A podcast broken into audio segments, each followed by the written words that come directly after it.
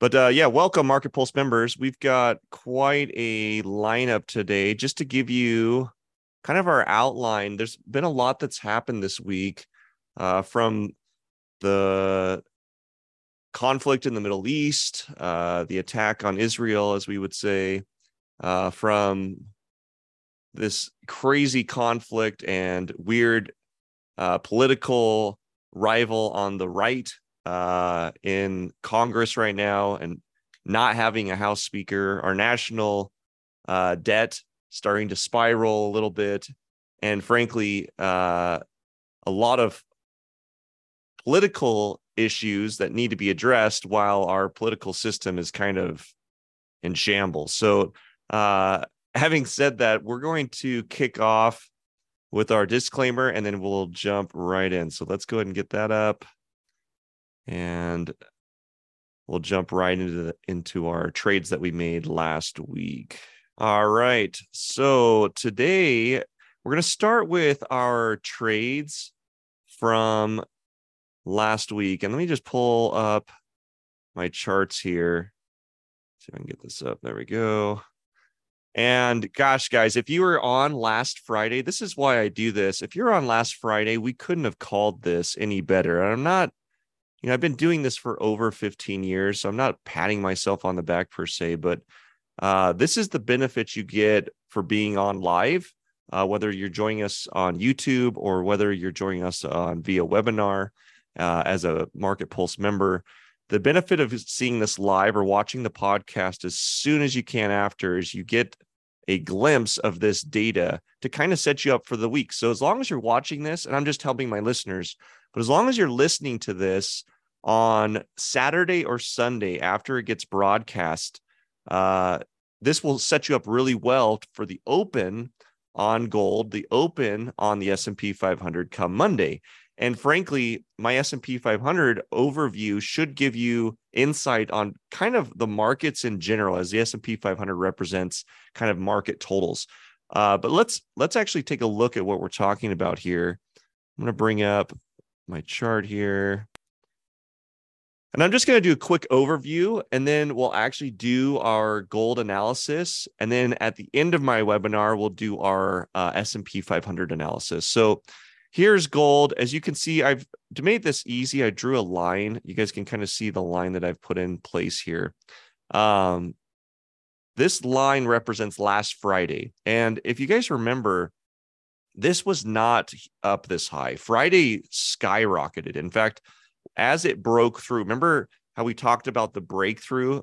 It broke through this 1882 price. And I was telling people, guys, this is the easiest trade uh, setup that you could possibly put in. You're going to put your stop loss right here. You're going to put your take profits into here. And then you're going to be a little careful around this support, this, this long term resistance on this channel. And, you know, you probably want to put your your take profits somewhere in here. Well, within that day, after we got off the webinar Friday, that would have filled. And then look what happened. We couldn't have drawn this uh, resistance line better. The price really did start to resist at that level uh, Monday and into Tuesday.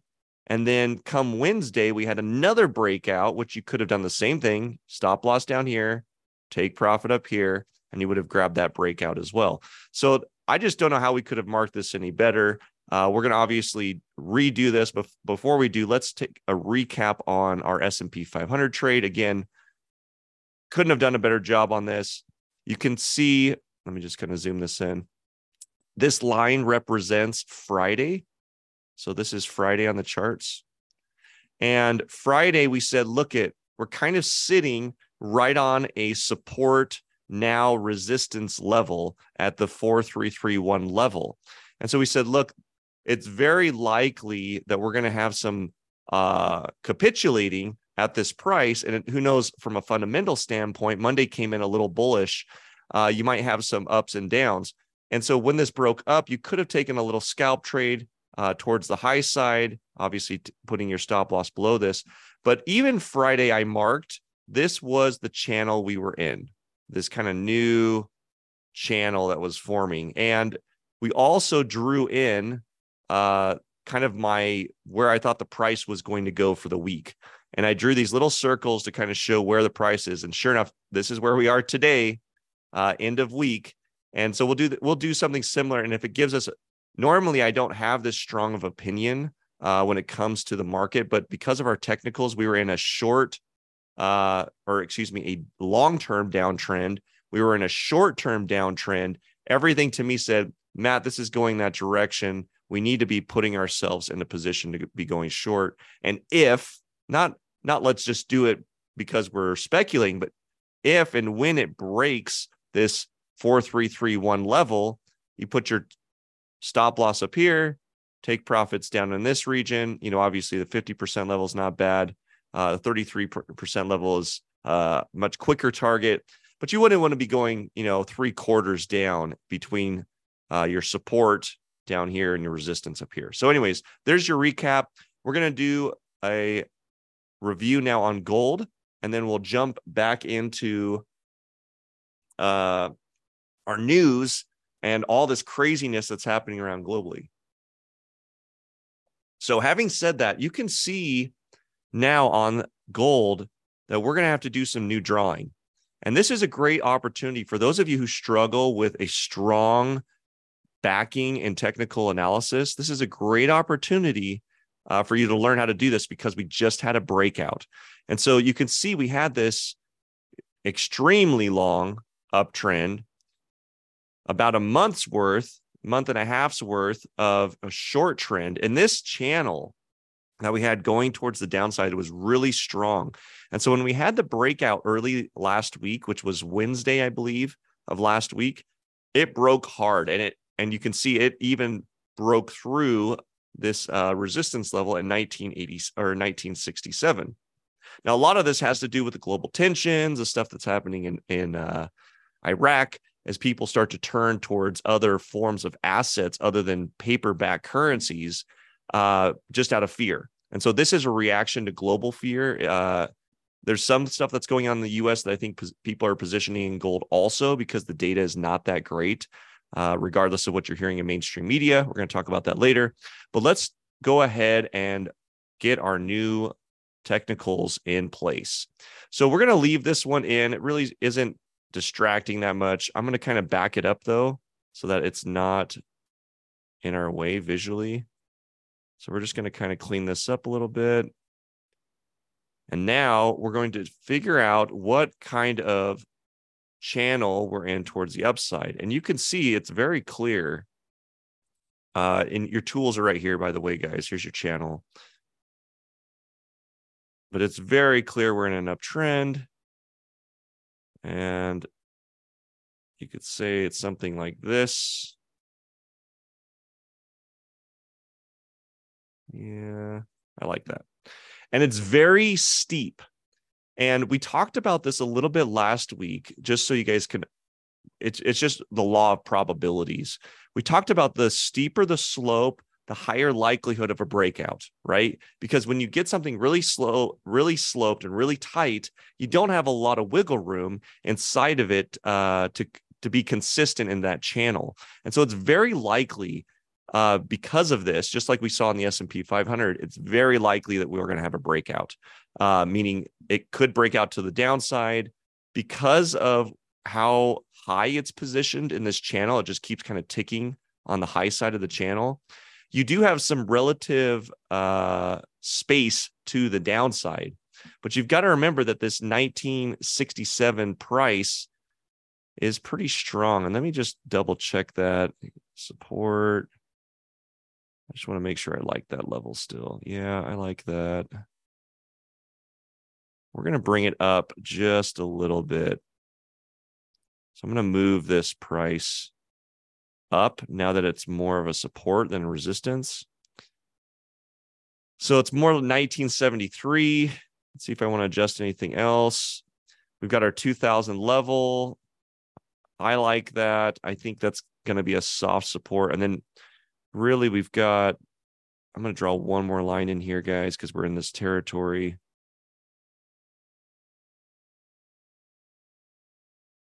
we've got this light support kind of right in this you see these little spikes here so i'm going to draw a uh, resistance level now there. But you can see, guys, we have lots of room to go up.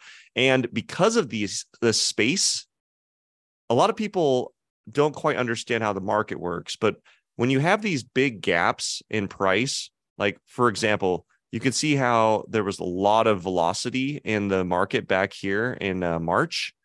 And when we came back down into the space, we had the same amount of velocity to the downside. And then when it decided to turn back up, you had similar velocity towards the upside. And the reason is, is these kind of gaps in the market aren't they're not factored in for they're not popular prices is how i would say it and there's a lot of tools that you can use to kind of help you see volume in terms of price like what price points are really popular but if your price point isn't very popular when the price goes through it it goes through it hard and fast because there's not a lot of what's called limit orders or people in options or people in the futures market that are betting against it at those significant prices. And so, since there's not a lot of orders in line there, it eats the orders up and it just keeps moving through until it hits one of these prices where people put a lot of their stop losses, they put their limit orders in, and that's what actually creates uh, this support and resistance in the market. Is it's actually hitting real orders that people are placing that says, "Hey, if the price gets to here, get me in and sell." or get me in and buy. And so you're kind of hitting this uh, floor and ceiling. And so when this happens, uh, you get the natural support and resistance. And this is this is why Fibonacci is such a powerful tool. Also, uh, it kind of is this natural reaction that happens in the markets, us being that part of nature that creates it. And that's why you'll see a lot of Fibonacci patterns uh, oftentimes in candlesticks. But this is where I would be, guys. And then how would I trade this? Well, we're kind of stuck right between the support and this soft resistance. Uh, 2000 is going to be the price. I would be a little hesitant about a breakthrough here. I, I just, I know how 2000 is. We're going into Monday. Mondays are typically low volume trading days. Um, in fact, I had a chart that showed like trading days and trading hours for gold. Uh, maybe next week I'll bring that up. But what you can see here is it's more likely we're going to be living in this space right here next week. Let me just kind of draw the size I want. But it's more likely we're going to be living in this space, not towards the upside, not towards the downside. And I'm going to narrow this. And the reason I'm going to narrow it is because I don't want to give you that much time uh, in terms of seeing this and watching this podcast on Tuesday and going, oh, well, it's going to stay. It's like, no, I'd give yourself one to two days of this likely staying in this price. And you've got to follow. I wish I could make a note for everyone to remember. You've got to be following the fundamentals on this one because it's going to play a lot into if it breaks 2000. Now, because we're really close to 2000, what if we get a breakout into the above 2000, Matt? Well, that's going to be likely pretty steep meaning it's going to climb pretty fast. It's going to be pretty volatile, and you're going to want to make sure to have a really tight stop. So I'd be placing my my stops at like the 1990s, you know, somewhere in this range here. Uh, take profits though, guys. Your potential upside is clear up into the 2050 range. So you probably want to take a you know halfway mark at like 2025 towards the upside. Now, what happens, Matt, if this breaks towards the downside? Well, if it comes down and hits uh, 1973 and breaks down, you've got the same type of uh, gap, this massive gap between our support and resistance lines going back to the downside. And it just means you're going to have a lot of velocity, you're going to have a lot of speed. So, the same thing, stop losses above, take profits in between. And if you're towards the downside, probably take profit of like 1928 would be uh, feasible and it probably would get you out by the end of the week so that is pretty much it um, i'm more bullish just to kind of give you my positioning on this i'm more bullish in gold than i am bearish with a lot of the global events going on and data that i'm about to go through i think the news is going to start catching up and people are going to start catching up to the sentiment of what's happening also if you follow the vix right now, the VIX has started climbing. And the VIX is a, a volatility indicator. And typically when volatility goes up, the market uh, tends to come down, especially the S&P 500. And so as people are pulling their money from that asset class, they're going to be looking for other places to put it that are stronger assets. Gold typically is the hedge. uh, along with some other, you know, obviously assets. But um, people aren't that bullish on real estate right now. So I think gold actually has some uh, some pretty strong bullish bullish potential. All right, so there is our gold review. Let's go ahead and dive in to our news. Oh, you know what I was going to do today? You guys are going to love this. So I've been saving this, and I'm going to go ahead and bring this up, but let me share my screen really quick.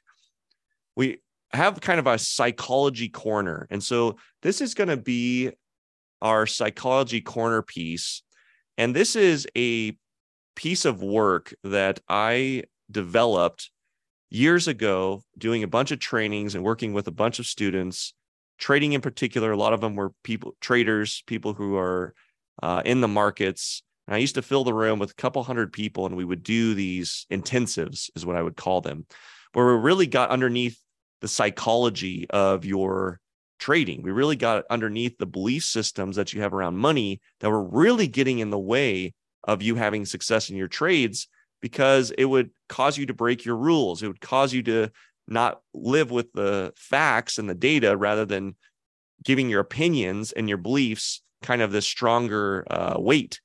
And experiencing this, I found that integrity was the foundation that anything could be built on. And when you wanted something or had a goal, you know, let's say it's your trading account, it's something to do with your financial future, some goal that you have. When things don't go the way that you'd like, it's because there is an integrity issue. Now, I bring this up, and it's very common in Christian culture. I found that when I bring up the word integrity, morality becomes a immediate like uh synonym. And it's like i get it. And even in some dictionaries there is some correlation between integrity and morality. But to be clear we have to define my version of integrity before this makes any sense. So my definition of integrity is the state of being whole and or complete like a bridge. And the best way to describe it i've always found is this bridge analogy.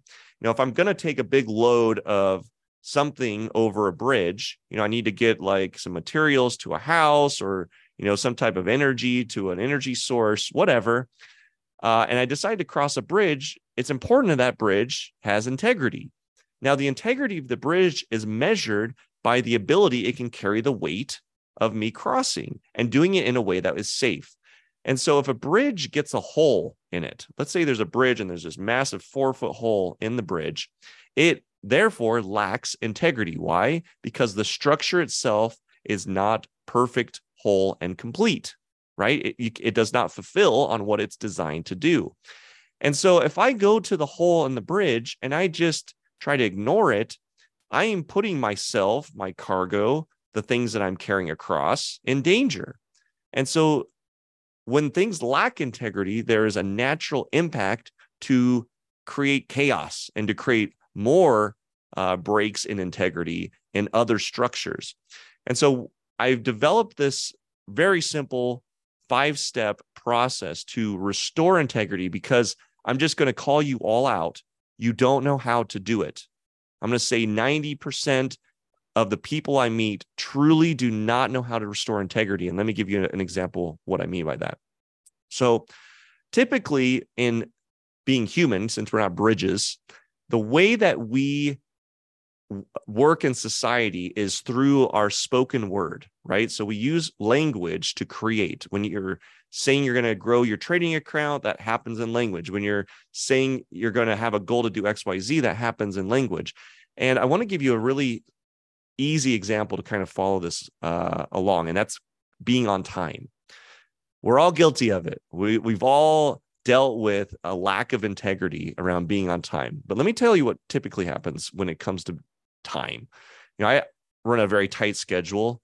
Uh, I would call myself a a performer or someone that's in a high performance category. So because I'm playing a big game, I break, I, I fall out of integrity more than most people. And so this really is applicable to me because I have to clean things up really quick.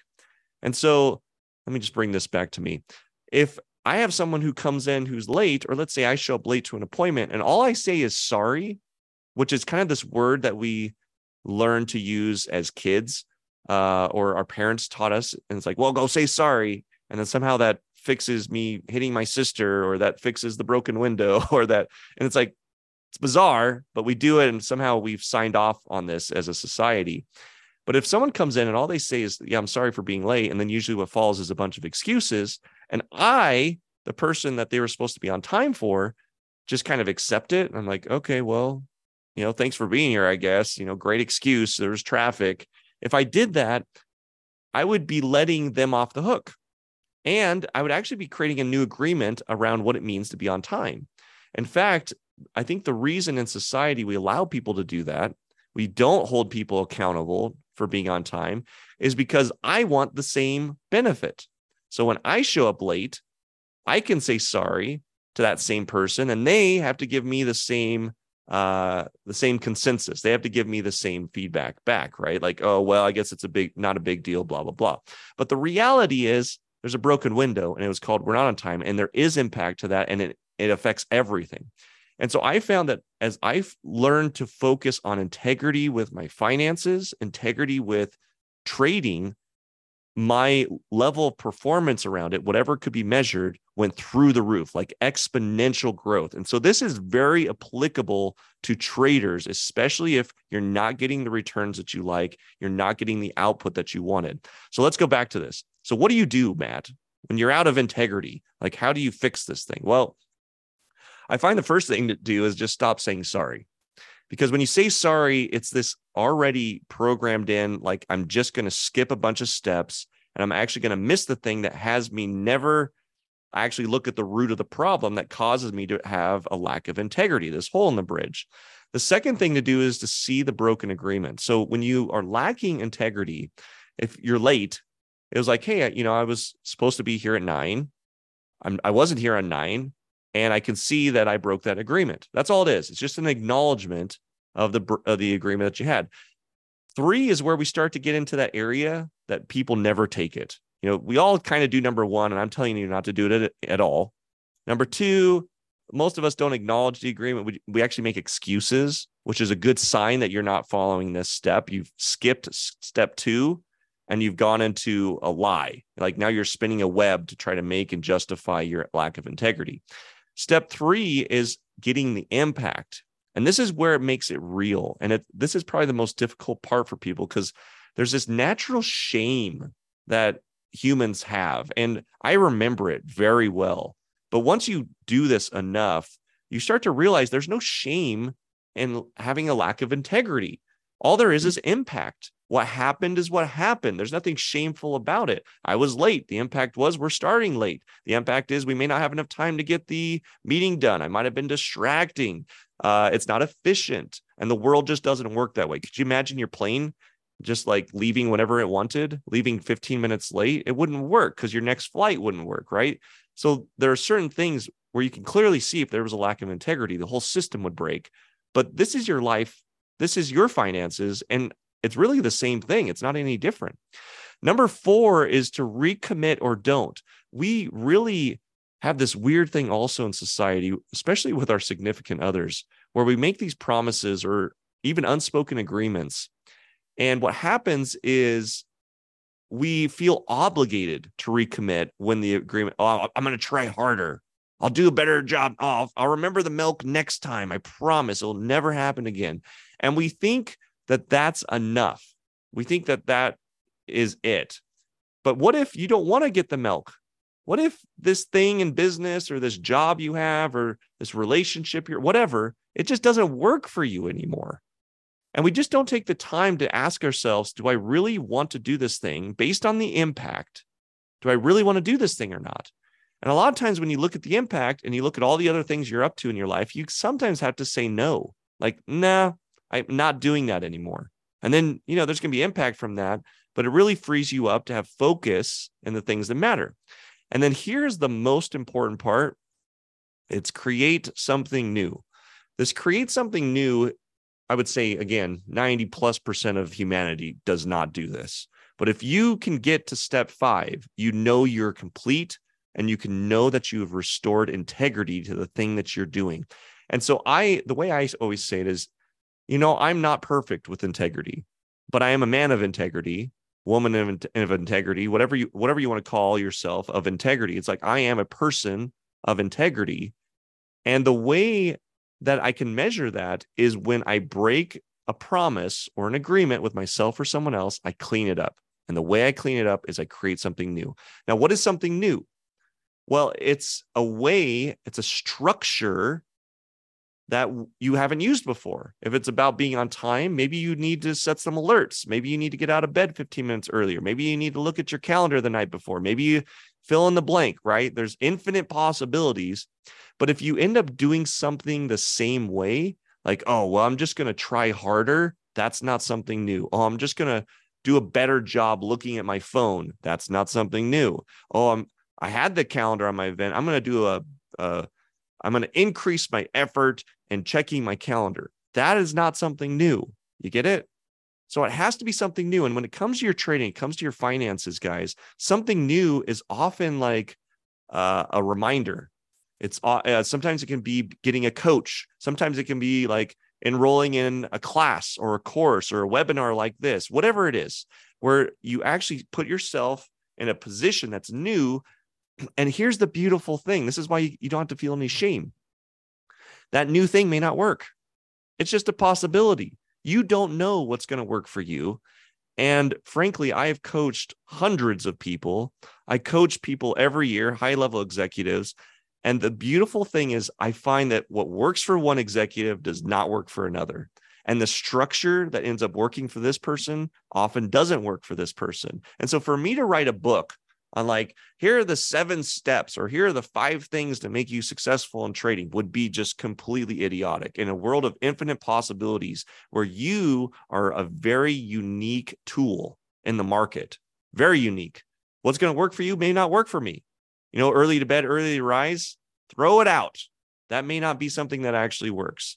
And when you start to get the freedom of like, oh, I get to create my own structures, I get to see what works for me, you'll actually find that your velocity and like having integrity, getting hitting your goals, hitting them faster. In fact, I, I call that power.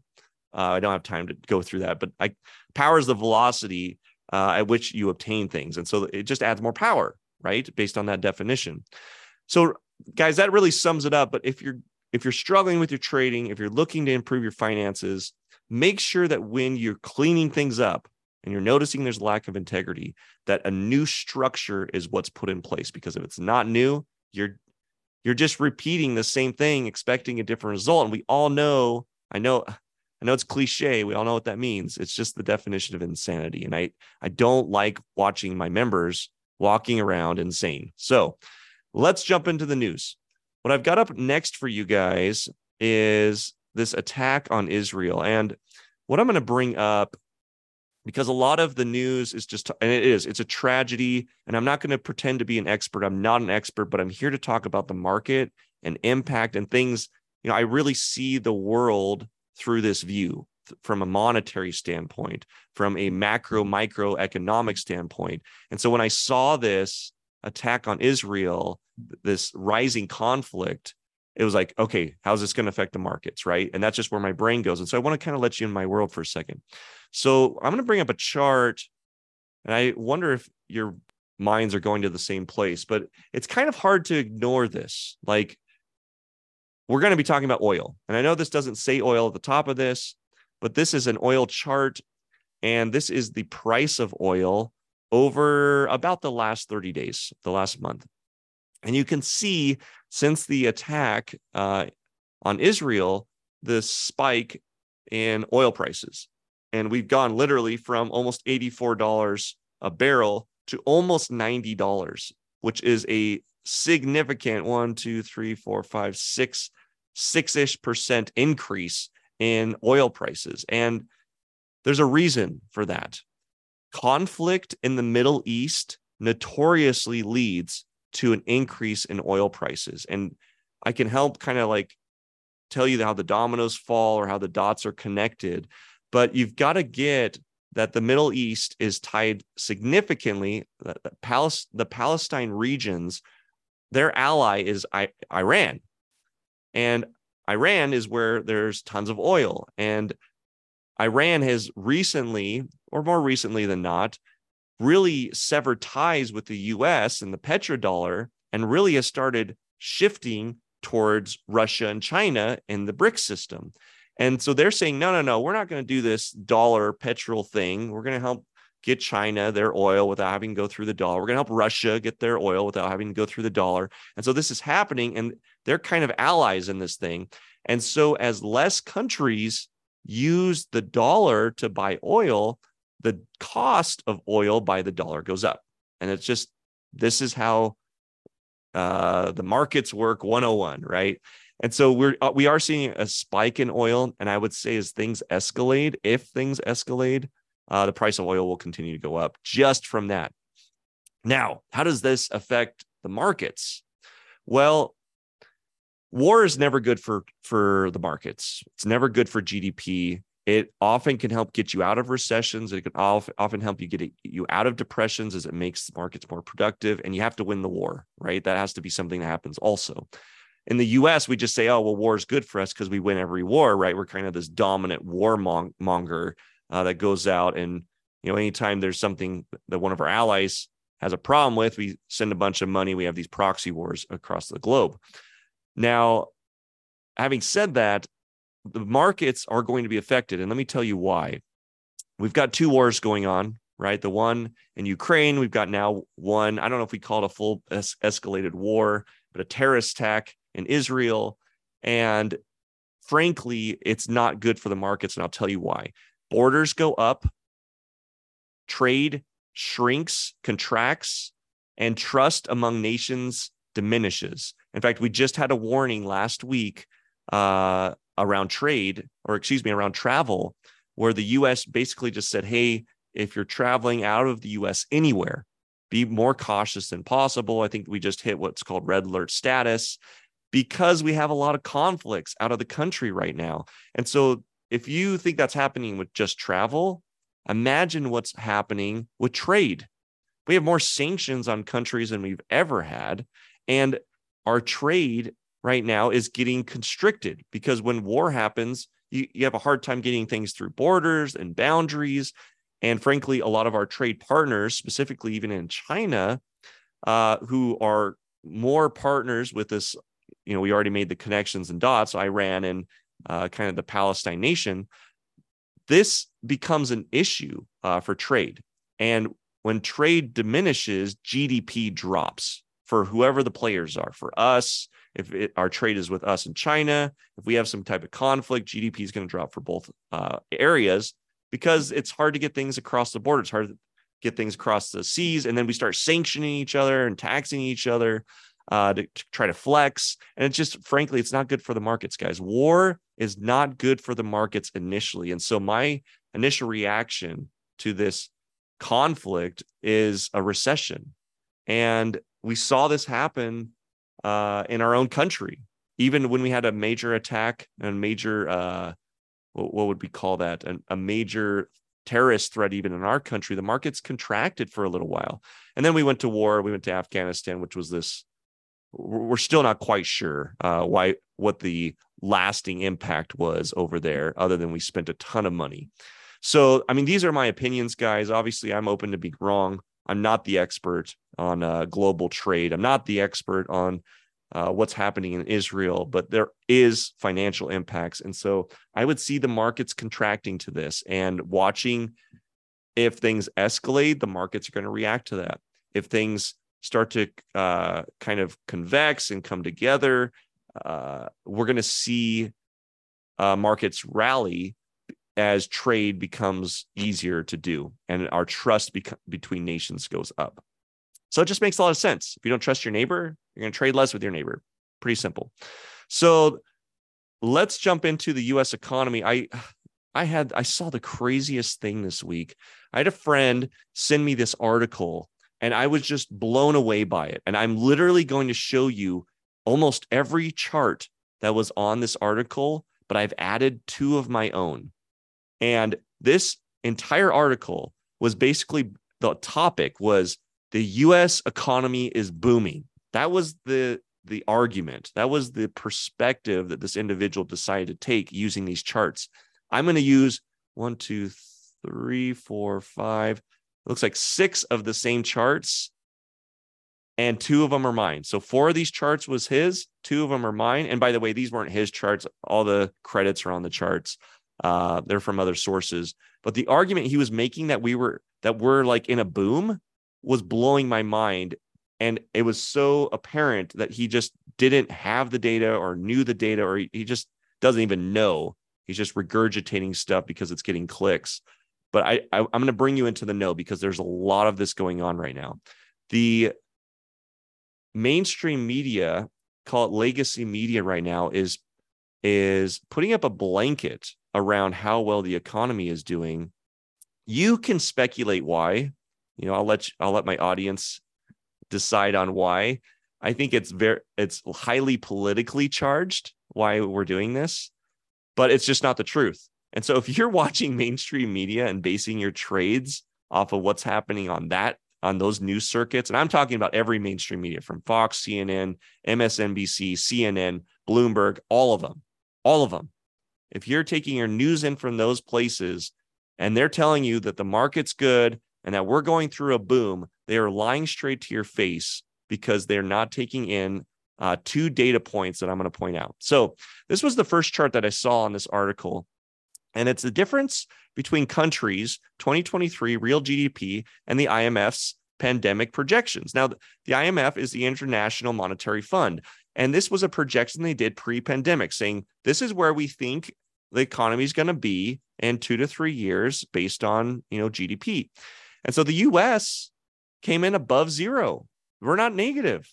We're at, you could even say, where we were projected to be. So you could almost say the International Monetary Fund hit the nail right on the head. Good for those guys, great analysts, good predictors. And then advanced economies, you know, economies like China and Europe and, and so forth, you know, they were negative 1 uh, below prediction. The euro area was like negative 2% below prediction. The entire globe was over 3% below prediction. China, four, they're having a housing crisis. Uh, one of my videos this week talked about that. And then all emerging uh, economies, almost seven, negative 7% below predicted. So obviously, you could look at this chart and you'd be like, the US economy is booming. We're, we're GDP is growing uh, at the level the IMF said. This is amazing. The world must be in a, a great place. Well, let me bring in this uh, chart on real GDP. So I'm to just show you guys this really quick. And this was a chart he did uh, uh not select. So this was a, oh, oh, that's not it. This was a chart that for whatever reason he chose not to use. and this is real GDP. And I want you to just do the math with me uh, really quick. And I might have to get my calculator out because I did this earlier. But the chart goes from like 20, you know, let's just call it like 20,000 to 22,000. So I did the math. What was the numbers on this? 20 to 22,000 was like a 7 7.28%. So if you take this back 3 years, so this is a 3-year chart. If you take it back, this is pre-pandemic to current, GDP has grown from like 20 trillion to 22 trillion annually, right? So we had like a 2.23% in or 2.2 trillion increase in GDP. Overall growth is about a seven. If I if I remember, it was like seven and a half percent growth if I did the numbers right. Um, and so you'd think that's great. Even through the pandemic, we GDP grew by seven percent. Okay, uh, but what about this missing piece that we always, for whatever reason, forget to talk about, and that's inflation. And this is like the one chart, guys, that everyone hesitates on mainstream media to talk about. And it's the one chart that brings you into reality around what's actually happening. This is inflation. I'm not making these numbers up. The first year, so again, three years. You guys can ignore the stuff be, before that. We're we're used to about two percent inflation. It's kind of marked into the market with the Feds. We like it. It's actually healthy in a growing economy. But if you look at 21, 22, and 23, we had a 7% inflation one year. So just add this up with me. Six and a half on the second year. So now we're at 13 and a half percent. And then you add another three and a half, uh, 3.7. I'm just going to do the math really quick. Seven plus 6.5 plus 3.7. So 17.2%. Now, let's just say GDP only grew 7%. I think it was 7.5%. You take inflation, and now after inflation, you're negative 10% because we actually had 17% diminishing power, diminishing purchasing power, but only 7% growth in GDP.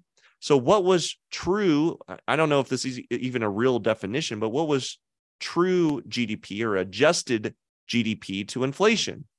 It was actually negative 10%. And so, when you look at this chart again, let's see if I can find it. But if you look at this chart, let me bring this back up.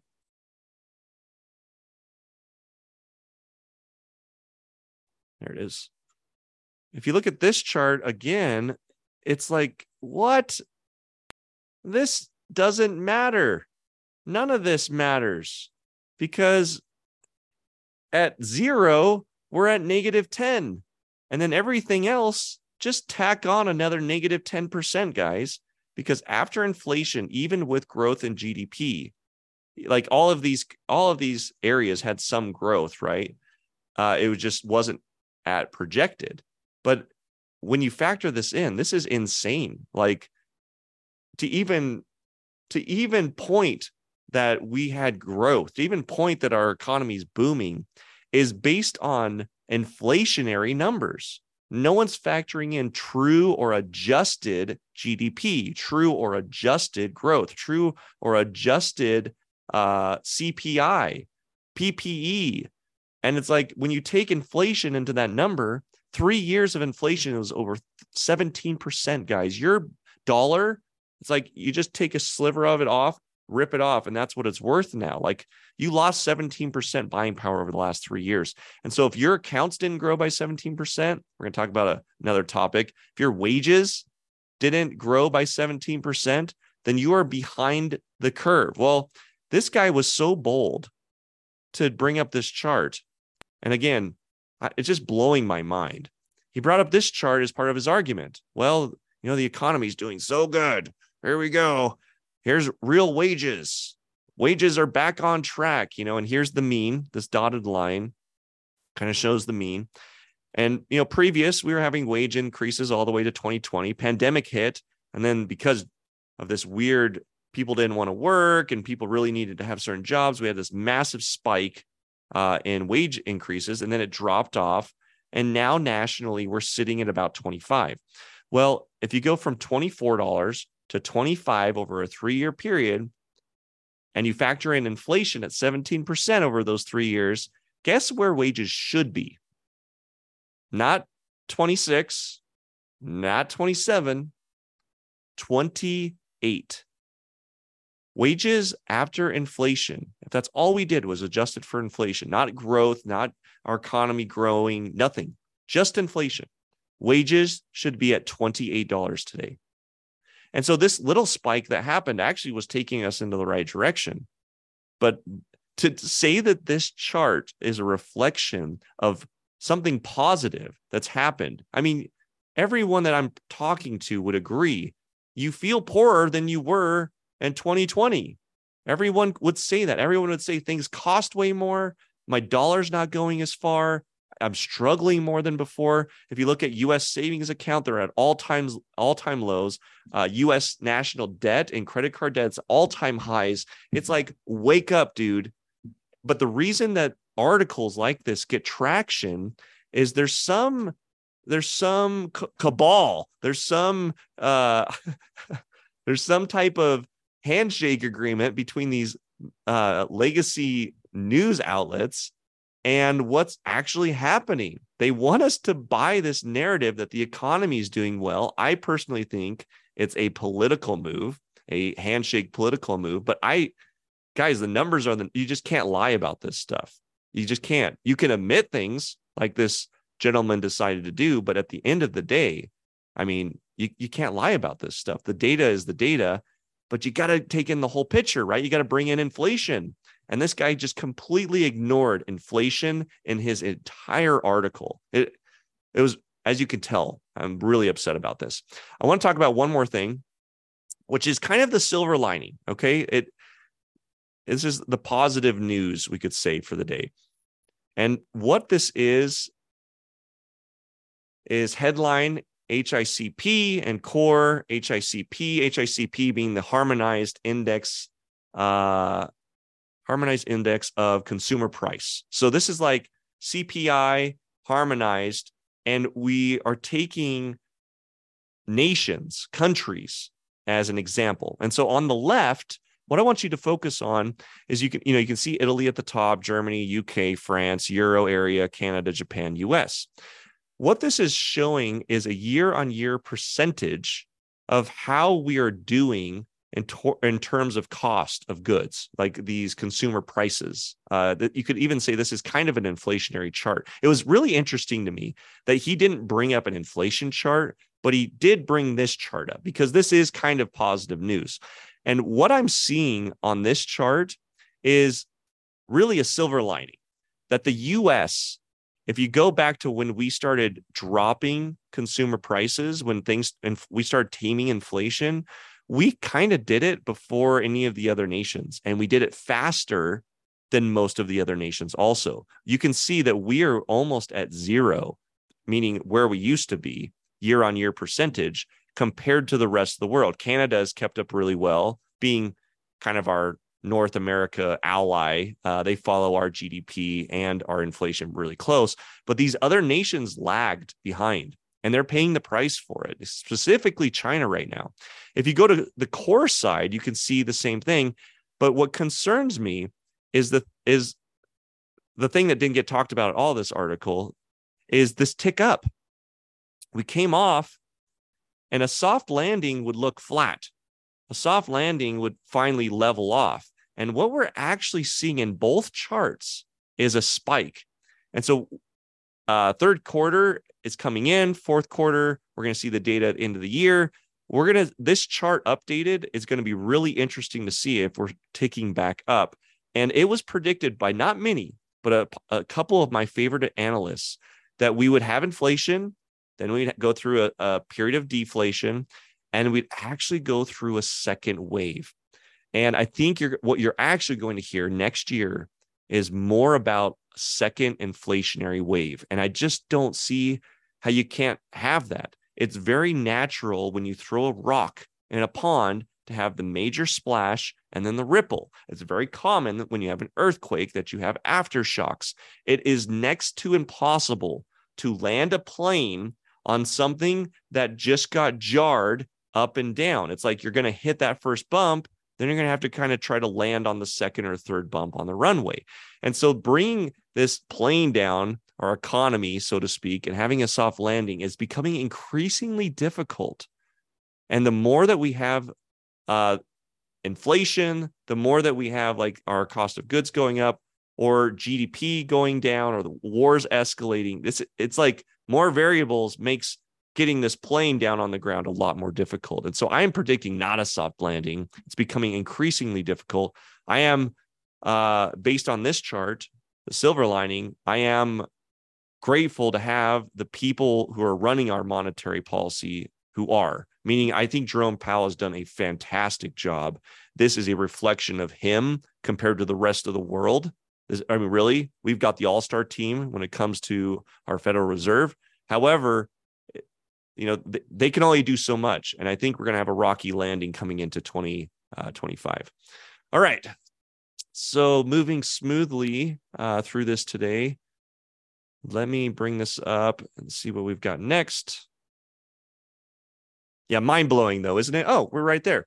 So I've got about 10 minutes left and we're going to go into our S&P 500 trade. So let's go ahead and bring that chart back up.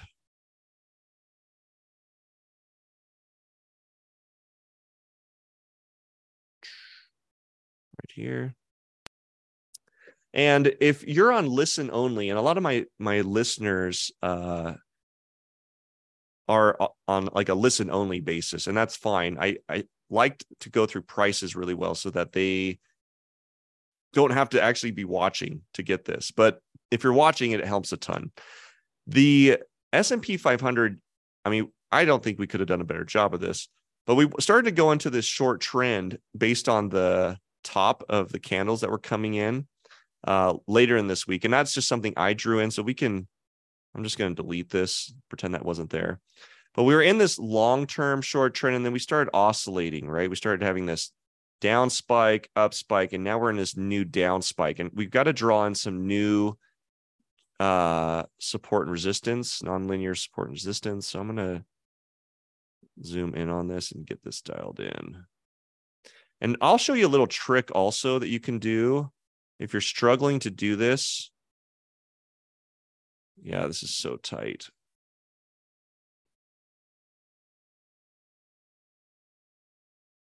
If you're struggling to do this or trust this on a daily, which I do not blame you if you are, uh, you can always move to a different time frame. And let me show you what I mean by that.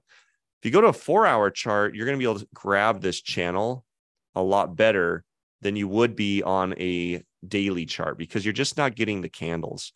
But you can clearly see like this is the channel we're in right now. And it's tight. It's really tight. Um, and like we've talked about in the past, you know, here's the one that went up a couple days before that. Here's the one that kind of went sideways.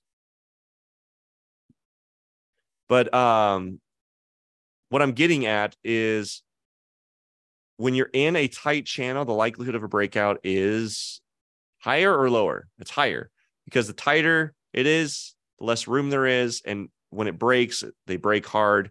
However, because we're we've got some, we're in like a double factor, right? We're in a downtrend already. We're in a uh, long term. We're in a downtrend short term, and we kind of called the price out coming into this area. We have some fundamentals. I mean, fundamentals aren't great, guys. I just shared it with you. Like, I, I've not got good news for the S&P 500. I did not have good news for the economy and global news is not good for the economy right now. It's not good for GDP and escalating wars, rumors of wars. Uh, it, like we talked about, tears down our trade trust, which affects our profitability because then we got to start taking things in house. And now we're like, oh, should I, should I be making this in the US right now? Yeah, but it's going to cost more. But then I can at least ensure that my product, you know, gets across you know it doesn't have to come across an ocean it's it's here and it's ready and so that's the type of thoughts that we have when we're going to war or we have uh, these conflicts overseas is where we're, we're relying heavily on china for a lot of our production a lot of our industry production if we start getting into a higher conflict with china we're going to start looking to bring that stuff back and that's really expensive to do so that will no question affect gdp um, but let's go looking forward. So I'm going to draw a line on here so we know what today is. We'll get rid of last week's. So here's today so we know where we're at. Clearly we're we've got room to go and based on the long-term channel, we're kind of right in the middle of this thing. And I can illustrate that just drawing a Fibonacci tool. Like from the high to the bottom of this, our 50% level is right here. And guess where that's the middle of? It's the middle of our support and resistance also. So I'm a little, I'm going to be a little hesitant unless we get some really strong fundamental news that this is going bearish. I'm going to be a little hesitant to say, hey, price is likely going to drop below the 4,200 level. It's pretty simple. It's pretty easy for me to say, like, we're going to have price range. Oops, don't move that one. We're going to have price range I got to draw this ellipse kind of in this region. And I'm going to tighten this up a little bit because otherwise, but it's likely to be in this region, meaning like to have it go down. Eh, I'm not, I'm not, yes, it could, but this 42 would likely hold because you're right in the center of our uh, channel, but you're also right in the center of our support and resistance levels. And so I think it's pretty likely that you're going to see the price here. Now, what does this mean? It's going to be pretty difficult to get a breakout. We're going to have one, maybe one or two days before the breakout to the upside on this channel. Because of how tight this is, guys, you're going to have to do it on a four hour chart. And so let me draw this on here so we know where we're at today. And when you're drawing these on a four hour chart, you got to make sure that you extend them far enough also. So let me just extend this out.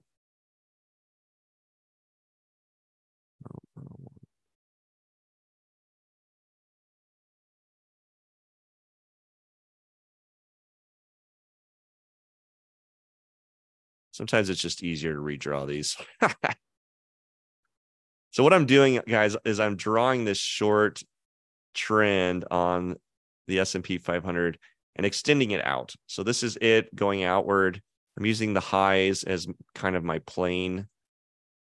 And so this is likely where it's going to go. But if it breaks out of here to the upside, then we're going to have some room to make a trade that way also. And then our take profits and stops are going to be within that region that we shared on the one hour chart. So we could get a breakout either way. Obviously, a breakout to the upside is going to have a little bit more velocity than towards the downside.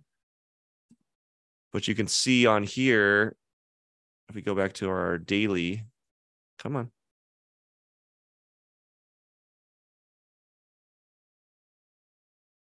Delete this. That if we brought this in, and I'm going to just manipulate this channel just a hair, because it's going to be tighter than that. Really use your four hour guys on this channel. But if we get a breakout to the upside, the risk to reward on this isn't great because you're going to have your stops below 4,200, above 3331. And so like you're going to be at like almost a one to one ratio. Your stop's going to be down here. You're going to be taking to take profits somewhere probably up into here. In fact, it, you may be on like a two to one where your risk is two, reward is one. So I don't love these trades. Uh, you saw on my gold example why I liked the last trade is because our stop was so tight. It was at 1878 ish, right? 1875, but the potential upside was enormous. And so I love trades where my risk is smaller than my reward.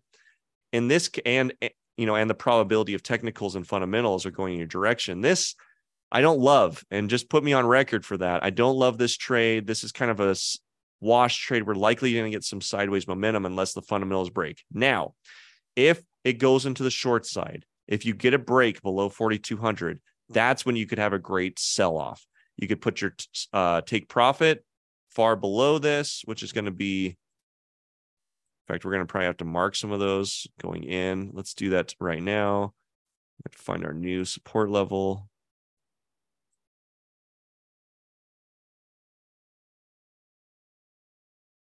There's a couple of them here. Got one right there. And then there's another one right below it. So there's our new support. If we get a breakout, guys, almost 4,100 probably is 4100 and then you also have one at 40 uh 56 so that is our setup. Breakout towards the downside stop loss just above here take profit down here. But i really think the price is going to stay in this region. So if you get a breakout of the channel you could take a buy. But keep your stops close guys because this sideways momentum is more for scalping uh, which you could maybe maybe next week you kind of shift into a scalping uh, method and you just start taking this kind of sideways momentum as I would be predicting. All right, uh, I think that wraps up our day, guys. Let me just make sure I've gone everything. So we've talked about everything from the war in Israel, or you might call it more of a conflict. We did our gold analysis oh yeah, don't forget about this integrity thing, guys. Take that home. If I were to give you a takeaway, it's take this integrity intervention idea, this concept, and apply it to just one thing in your trading, one thing with your investing, your wealth, you know, whatever it is you're trying to grow. Apply it to one thing that you're you're noticing a hole in the bridge and make sure that you apply a new structure to it, something that you've never tried or done before, and see if that doesn't elevate or add uh, new velocity towards the goal that you're going towards. And I, I can promise you that it will. I've not worked with any student or person that I personally coached and done used integrity as like the basis of our foundation and not had their life start getting velocity and all the things that they wanted. Um, we went over this kind of economy. You guys have a full picture now of what the economy looks like with all of the data, not part of the data. And then we just wrapped up our S&P 500 trade. That wraps up our uh, hour and my time with you guys. Thanks for being on here. I appreciate you guys tuning in. Make sure to show your support uh, through my social by liking, following, and subscribing. This is a thing I do for the public. So if you have friends, family, people, uh, whether it's colleagues, people you work with that might benefit from this data or this uh, podcast, feel free to share it. I do this publicly for free for you. And so uh, showing your support means a lot to me. So I'd appreciate that. And uh, that wraps up our session today. So we will see you guys uh, same time, same place next week. And uh, if you have anything you'd like me to cover, throw it in the comment sections on my social. Until next time, guys, have a great uh, weekend. Thank you.